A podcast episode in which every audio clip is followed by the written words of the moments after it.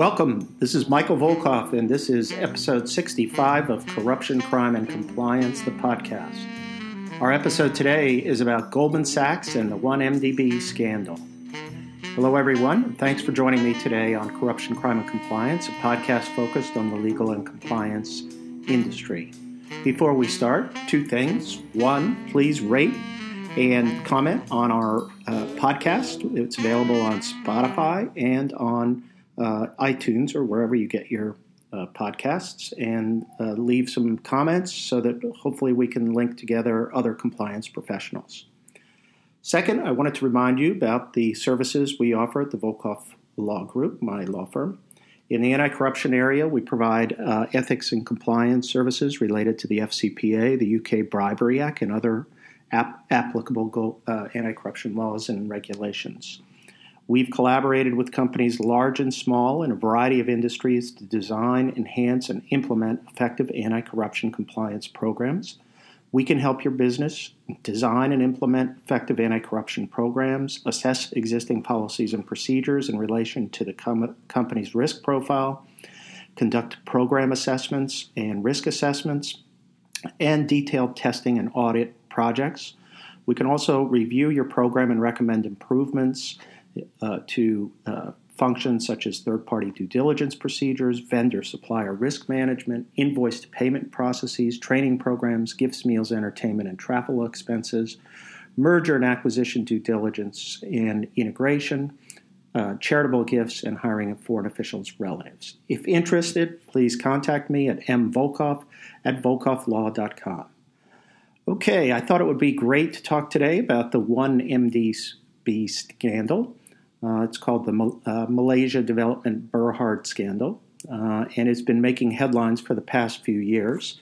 The turning point for U.S. prosecutors was the cooperation of Malaysian law enforcement uh, and the ultimate corruption allegations surrounding Malaysia's former Prime Minister Najib Razak. At the center of the scandal is, of course, we all know, is Goldman Sachs, which profited from $3 billion in bond issues on behalf of the 1MDB fund. The interesting question, as can be seen from a review of the facts, is, and as we watch over this scandal, is whether and to what extent DOJ, the Justice Department, and the SEC will hold Goldman Sachs accountable for the pervasive misconduct that occurred in relation to the 1MDB scandal. Goldman Sachs's managers, employees, and agents may have been involved in, and many uh, may have known about the bribery scheme. Just as troubling, Goldman Sachs's internal controls and transaction review process was clearly circumvented and defective.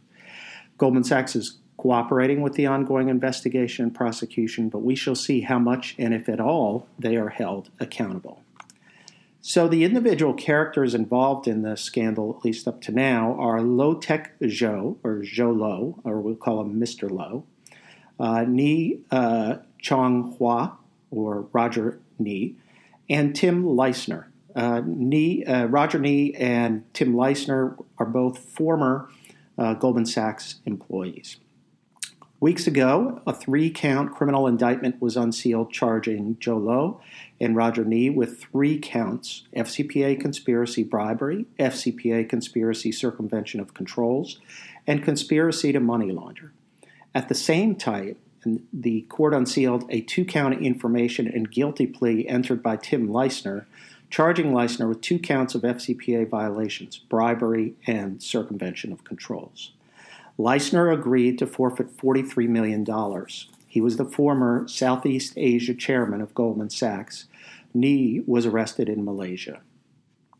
Interestingly, a side note, Leissner is married to fashion designer and reality TV star Kimora Lee Simmons. Simmons had a TV show, Kimora Life in the Fab Lane, which aired from 2007 to 2011 on the Style Network.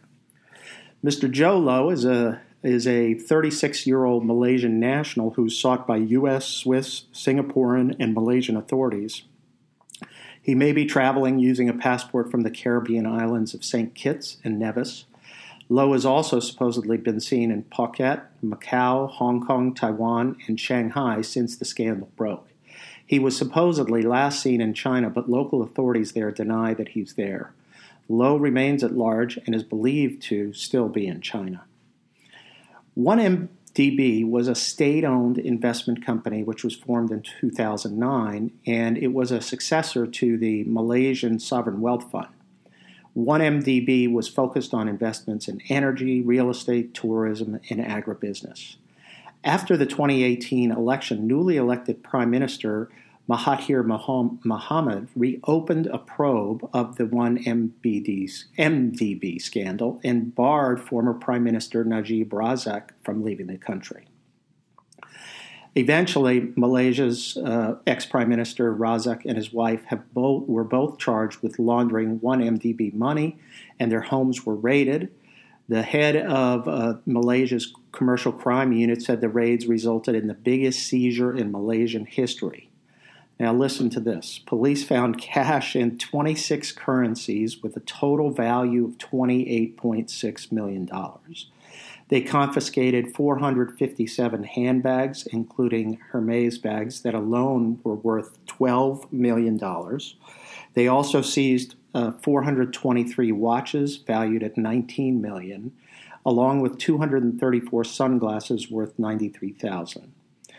12,000 pieces of jewelry were found in 25 bags. Included were 1,400 necklaces, 2,200 rings, 2,100 bangles, 2,800 pairs of earrings, 1,600 brooches, 14 and 14 tiaras. tiaras. The jewelry was estimated to be around a worth of 180 million. So the Malaysian law enforcement authorities have increased their cooperation with the U.S. Department of Justice, and I mentioned that, which has led to this recent prosecutions. Goldman Sachs clearly played a central role in the funding and activities of the 1MDB fund. Uh, as I said, it arranged three separate bond offerings that totaled approximately 6.5 billion. According to the indictment against Low and Roger Ng, 2.7 billion was misappropriated by Mr. Low and Ng and others and distributed as bribes and kickbacks to Malaysian and Abu Dhabi government officials and their families, including co-conspirator Tim Leissner. Roger Ng supposedly conspired with other Goldman Sachs employees and agents to circumvent Goldman Sachs' internal controls. The indictment specifically explained that Goldman Sachs' internal accounting controls were overseen and enforced by the compliance function and the legal department. So, in reviewing and approving these transactions, these bond offerings, Goldman Sachs' business culture allegedly was quote, highly focused on consummating deals, at times prioritizing this goal ahead of the proper operation of its compliance functions, close quote. The criminal scheme centered on uh, Jho Low and his relationships with high ranking Malaysian and Abu Dhabi government officials. Beginning in 2009 and continuing for five years to 2014, Low, Ng, and Leissner and others used Low's relationships to secure business for Goldman Sachs and its role in the three bond offerings referred to as Project Magnolia, Project Maximus, and Project Catalyze. Goldman Sachs earned approximately $600 million in fees for its role in the three bond offerings. Low, Ng, and Leissner laundered their illegal proceeds through the U.S. financial system by purchasing luxury residential real estate in New York City and elsewhere, artwork from an auction house or auction houses in New York, and by funding major uh, Hollywood films, including The Wolf of Wall Street with Leonardo DiCaprio. Project Magnolia resulted in issuance of 1.75 billion in bonds guaranteed by an Abu Dhabi entity. To accomplish the offering, Low, Ng, and Leissner knew they would have to pay bribes to Malaysian and Abu Dhabi officials. Goldman Sachs was selected as the sole book runner and arranger for the bond offering. Approximately 500 million of the bond proceeds were diverted from 1MDB through wire transfers to bank accounts in the name of shell companies owned and controlled by Low, Leissner, Mr. Ng, and other co-conspirators. Project Maximus and Project Catalyze occurred during 2012 and 2013 both projects were designed to raise more than $4 billion for 1MDB. Again, Low, Ng, Leissner, and others diverted proceeds to pay bribes and kickbacks to themselves. They again used wire transfers to shell companies to launder billions of dollars of the misappropriated funds for these final two projects, Maximus and Catalyze. Low acquired a $35 million condominium in New York City using a portion of the proceeds. Also, Low spent approximately 137 million to purchase works of art at high-end auction houses in New York City. So Goldman Sachs is now continuing to cooperate and navigate its way through the investigation and prosecution. And there's no question now that the media and uh, is beginning to focus on who at Goldman Sachs knew about the bribery activity or should have known, and what liability, if any, Goldman Sachs will incur as a result. At the outset, it's important to remember what facts have been disclosed so far in the criminal proceedings. Charges have been lodged against Roger Ng and Tim Leissner, who were both former Goldman Sachs employees. Leissner pled guilty to an information and is cooperating with the investigation and obviously is going to implicate other Goldman Sachs employees if he if he's aware of information like that. From the Ng indictment and the Leissner information, it's clear that the two actors, as well as other co conspirators at Goldman acting as agents or employees of uh, Goldman Sachs, probably engaged in misconduct or engaged in misconduct with the intent to benefit in part Goldman Sachs. Remember, Goldman Sachs earned approximately $600 million from the criminal scheme. As recounted by DOJ, Ng and Leissner circumvented internal FCPA and financial controls to carry out their scheme. What is not known is the extent and whether co conspirators also facilitated or engaged in circumvention conduct. At a minimum, right now, we know that various Goldman Sachs managers and employees in the compliance and legal fun- functions appear to have not known that Ng and Leissner were relying on Mr. Low to pay bribes to facilitate the various transactions. Ng and Leissner selectively disclosed Low's participation in the transactions in order to avoid compliance or and legal scrutiny of the deals. In fact, they both apparently, the evidence shows, knew that the compliance and legal departments were well aware of Low's reputation and corrupt sources of wealth, and they had previously, prior to, prior to the transactions, rejected attempts to make Low a client of Goldman Sachs for that very reason.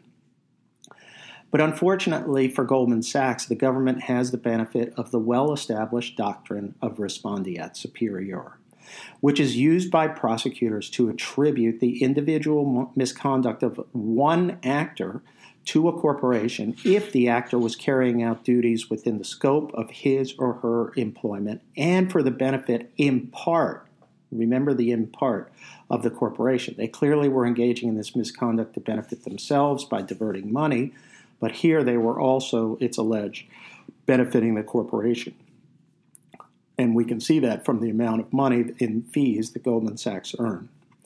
So Goldman Sachs's fate here is going to depend on several key considerations. While the law technically can hold them liable, government prosecutors have entertained and appropriately, in my view, considered the extent to which others in the organization knew or should have known about the misconduct, or whether they had their respective heads in the sand, and the extent to which the bad actors were able to disguise or hide their activities from detection.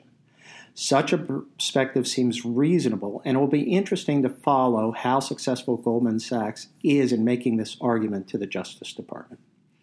A couple of notes on specific facts and persons, however. The indictment named an Italian national at Goldman Sachs as a co conspirator who allegedly helped to keep Mr. Low's involvement in the 1MDB scheme hidden from compliance and legal. That person has been identified in press reports as Andrea Vella, who has been placed on leave recently pending a review of his conduct in connection with the MDB scandal. Vella was the co head of investment banking in Asia. Recent uh, media reports have suggested that Leissner and Ng were not alone in either carrying out the legal scheme and that others may have known about the extent of their activities. Now, such reports should be viewed with a grain of salt since the legal standard has to be met. Arguing that Goldman's culture led to these violations is not sufficient to hold Goldman Sachs' leadership accountable in a criminal prosecution. Nor is it sufficient to say that others regularly fail to disclose relevant facts to compliance and legal as part of standard transaction reviews. Another press report just recently uh, noted that former Goldman Sachs CEO Lloyd Blankfein attended meetings with the former Malaysian Prime Minister on two occasions where the M1MDB issue was discussed. It is not known if Mr. Low was present at the meetings. Mr. Blankfein is reported to have praised the work of Leissner and Ng within Goldman Sachs, obviously, given the amount of money $600 million. One final ironic note Mr. Low's yacht, uh, it's called the Equanimity, and it's a $250 million super yacht, is for sale. So if you're interested, it was put up for auction by Malaysia recently, and Indonesian authorities seized the yacht in Bali earlier last year. It sailed into Malaysia in August. And the DOJ, the Justice Department, has filed a civil forfeiture order for the Equanimity in 2017. According to reports, the equanimity costs over $730,000 a month to maintain. Interested bidders, in case you are one, need to put down a $1 million deposit to be considered. So, anyway, that's the latest. We'll keep following this Goldman Sachs scandal and see what happens ultimately in the end.